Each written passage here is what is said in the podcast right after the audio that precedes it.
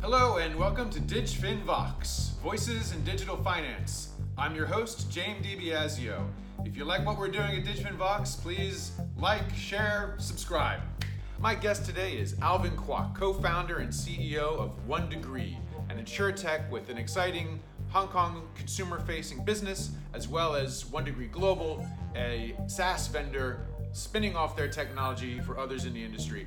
I spoke with Alvin about big trends in insurtech, relationships between startups and incumbents, and how to turn niche products into what he hopes will be a very ambitious, globe spanning business.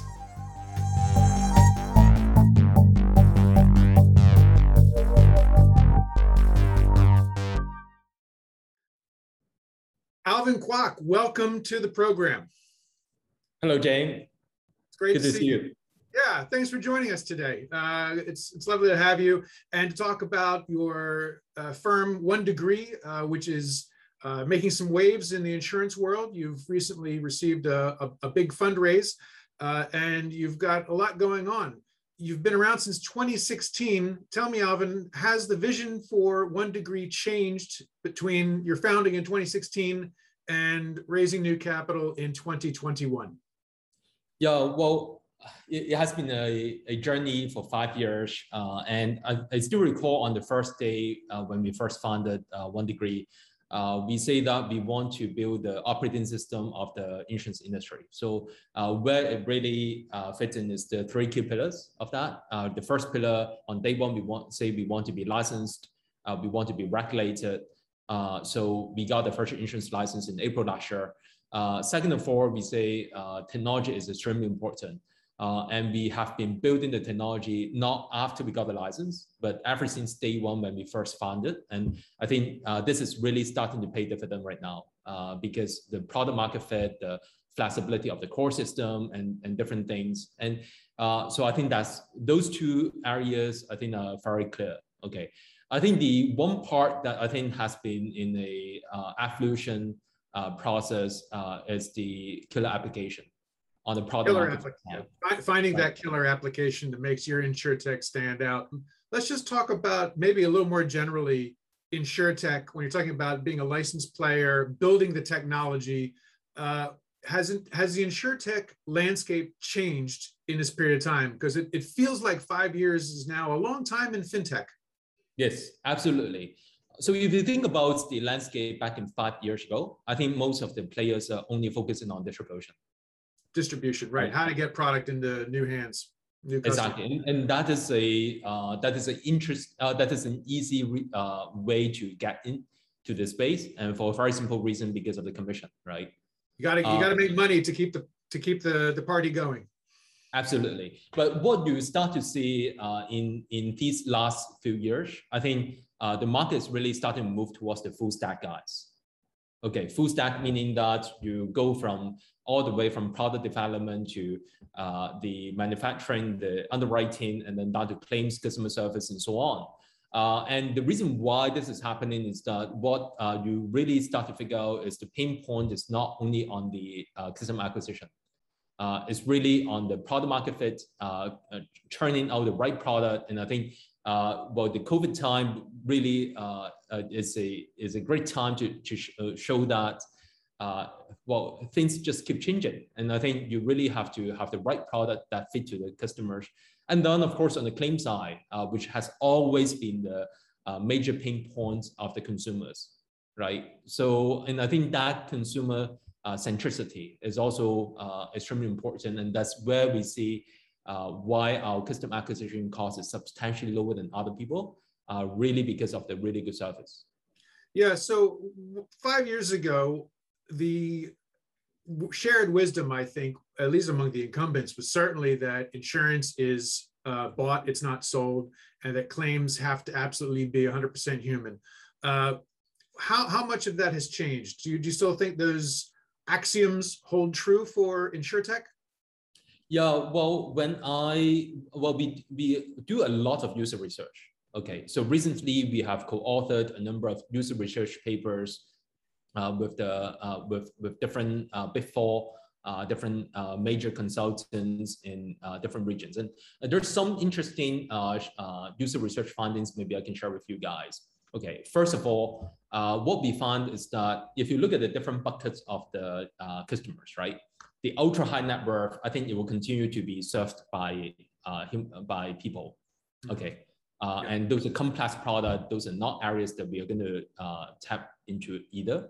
Okay. Now the second bucket is the mass affluent segment. Okay, mass affluent segment. Uh, it will feature that uh, they have uh, high education. Uh, most of them come with a college degree. they have dispensable income, and how I define it is people who drink a Starbucks coffee every day, right? Starbucks coffee is not cheap, right? right. And so if you look at this bucket of, uh, of customers, they actually don't want to be sold. Okay, that's what we find. I think they, they really they have like a, the, they like the feeling of, of making their own choices, being independent and not being like uh, taken for a ride by some slick salesperson. Exactly, exactly. And they, they have the high education level, so they understand what is deductible, uh, what is copay, what is those terms. They have no problem to uh, to understand those things, right? Uh, but what they really want is that they want to, uh, whenever they need help, uh, someone is going to be there for them. Okay. Okay. So it's not to be sold. It's, it's that they control their own destiny. They have choice, and then they, they want to bring out the phone and then make any decisions whenever they want to. It's not okay. to be sold, but it is to be serviced. Exactly. Exactly. So I think that is the uh, the customer segment that we really focus on. Now, the third segment is the grassroots, uh, which interestingly, in our user research, uh, they actually need to be served by the agents and brokers because they do need some help in uh, in helping out to uh, for them to understand the different insurance terms. Okay, uh, so I think the uh, traditional thinking uh, is that the conventional wisdom is that insurance is to be sold, not to be bought. And I think there's some change uh, here, at least uh, starting with the mass affluent segment. Okay. So then let's talk about what One Degree has actually done. Uh, you talk about full stack, but you're at least best known uh, for being in Hong Kong as a consumer-facing insurtech in the pet insurance niche. Uh, so how did you settle on that, and uh, what you know, what is it about pet insurance, which seems kind of fluffy and trivial? What is it about pet insurance that that you that opens the door for you to, to do more? Right, right. Well, so I think uh, indeed, uh, Jim, you're you're absolutely right about it. I think in the first uh, first year, uh, back in last year, I think pretty much uh, our sole focus has been on pet insurance. Uh, but by now, we do roll out one product per quarter, and pretty much anything but life. Uh, we are in in a very broad uh, product segment uh, on that. Okay. Now, the reason why we started off with pads is one, we do see a glaring uh, gap in the market that, that is not well served. so what we see is that if you look at the number of dogs and cats in the major developed markets in Asia, Japan, Korea, tier one, tier two cities in China, Taiwan, Hong Kong, and so on uh, the number of them is more than the number of uh, kids under 10 year old. Okay. Right. Uh, so it is a segment that that is a uh, well that is a, a, big segment. Okay, in Europe this is already a top three GI uh, product line. Okay, but in Asia this is a largely ignored market. I think partly because of the uh, distribution channel that it is still solely reliant on uh, brokers and agents. Well, also, I think just uh, that it's traditionally been a very expensive product. Uh, and maybe that's because of the distribution uh, uh, constraints, but it's, it's considered expensive. And that if, if you're wealthy enough to be able to, to manage having some pets, then when a pet gets sick, you can probably just pay for it out of pocket and it probably ends up being about the same. At least people calculate it's about the same as if they bought insurance. So why buy it? So we've seen companies like Manulife get out of pet insurance. It just doesn't make money. Very few insurers actually have uh, have this product at all in Asia. Yeah, well, I think the reason why they get out of it is not exactly because uh, this product uh, there's no market or what. Uh, it's also not because the consumers are not willing to pay for that. I think uh, if you look at the Europe uh, market, the European market is Sweden, is UK, uh, that you see 30 to 50% penetration rates, uh, Japan, Australia, uh, etc. as well. So I think those market people are able to pay out of pocket as well. Okay. Uh, what's, but, what's been the problem in, in Asia? I think the problem is uh, several folds. I think number one is that there is surely no focus on this product. Okay, so if you look at the ones that have been uh, doing really well in this product, uh, well, it's Lemonade in US, Trupanion in US, Anicom in Japan, uh, bought by many uh, in Europe. Uh, for these companies, pet insurance is the first or either the first or second product they launch. They, they really put a lot of focus to make this, this product right. Because if you don't really put the focus to make this product right, then uh, you know it will just be a drop in the bucket as compared to motor insurance, as compared to uh, life insurance, etc. Right? So there have been a lot of problems that they not have not been able to solve. To give you some examples of that, when we first come into the market, uh, we noticed that uh, the the number of customers uh, having inquiries or, or visiting our website, a web app, and, and all that is really 50-50 between dogs and cat owners. But when it comes to conversion, it's 95% of them are dogs. Only 5% of them are cats. So what does that, that, tell you about cat people? well, it, it doesn't tell, well, it, it's not about cat people. I think it's about the insurance problem, insurance problem. Okay. okay. So they are not able to crack this problem despite having been in the market for more than 10 years. Okay, so we did some work and uh, in, in controlling fraud and, and different risk management measures. And we come up with a way that would allow cat owners to also buy insurance despite not having the microchips. How much of that is because of your, your focus in an area and you had a, a team dedicated to solving these issues versus you know the, the use of technology or the way that you're set up? Like what made it possible for you to go down this path? I think the use of technology is a key part of it as well. Uh, and so is the uh, the team's focus and customer centricity. I think I think both are very uh, key factors. So what's the uh, tech differential versus what a big incumbent could bring to bear on this?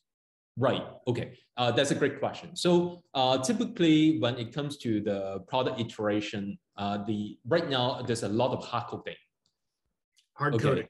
Mm-hmm. Yeah, and for us, we our our, code, our our system approach is using a so-called no code or light code approach, meaning that as a product manager, as a customer service, as a claim adjudicator, uh, it will be based on uh, the persona of the different functions that they can really uh, uh change the system, change the product setting, and so on, uh, really easy. Uh, so for us, for some of the product, once you get on the standard API, uh, it basically would take you less than 10 days or sometimes even you know 10 minutes to configure a product.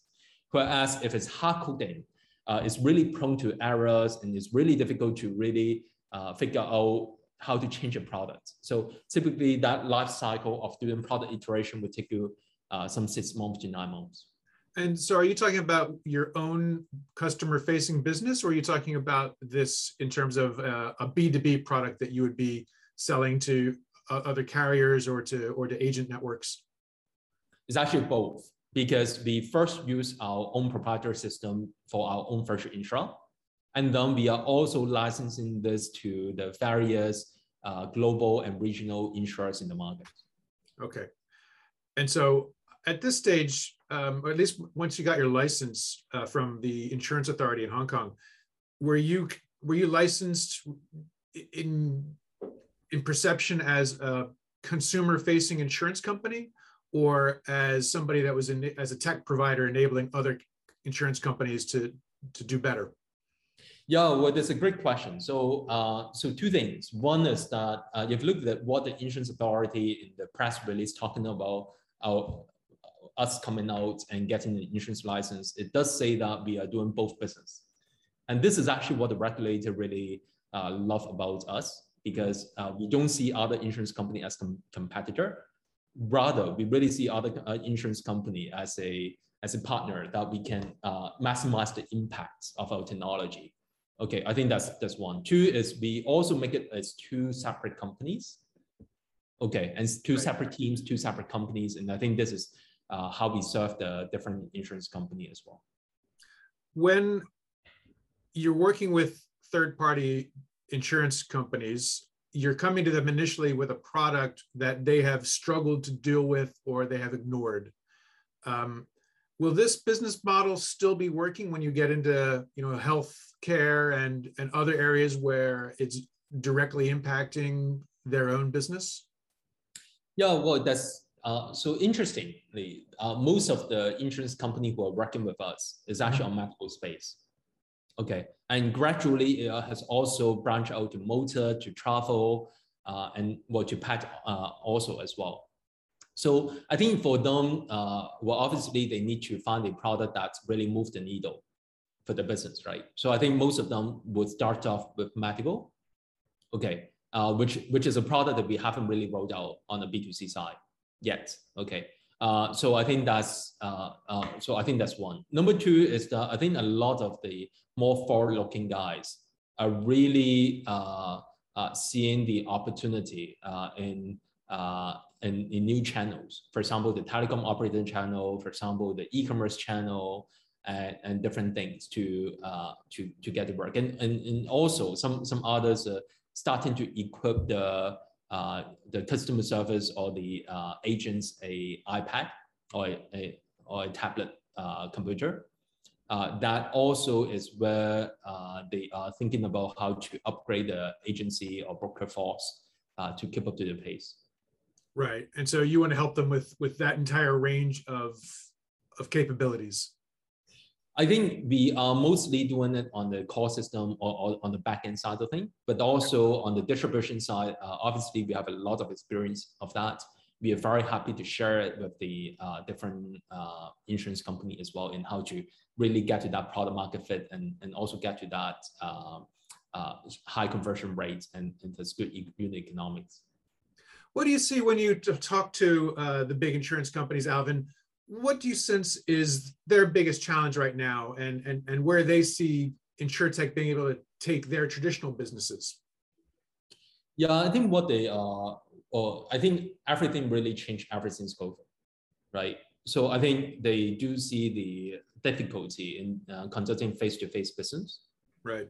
Right. They also see the difficulty in uh, when when the claims are, far, uh, are flying into the office while the staff are working from home yes. right? So it's really uh, pinpoints everywhere.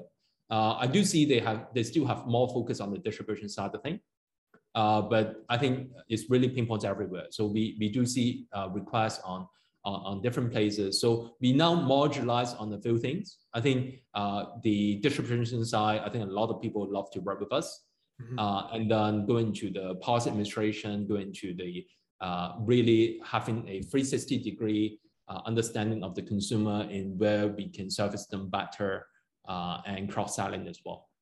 How, how easy or difficult is it to work with partners, even if they're extremely happy and, and eager to, to work with you? Because an insurance company, their their core system, all the way to claims and everything in between, it's all kind of interconnected. It's is diff. I think one reason why they've struggled to make the leap to digital is because you know you, you can't just do it modularly or at least maybe uh, maybe i'm wrong maybe you can but they've just struggled with that. Can you talk to me a little bit about how do you approach such an interconnected process uh, at, at these gigantic companies?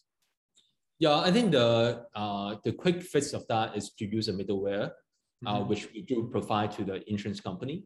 Uh, so on that basis uh, the time to launch a product is actually not that bad so for example, I think for one of the insurance company, uh, I think from the, uh, uh, after they have defined the products that they want to sell, okay, uh, it does take them only about four months time to launch on our platform and, and to commercialize to the consumers, right?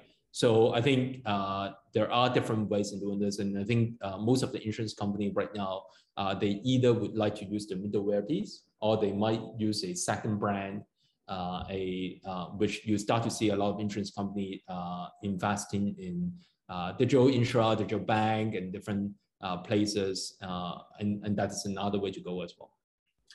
Uh, one degree is now about five years old in terms of being an operating entity. Um, one one year with a license. Where where do you see it in the next five years?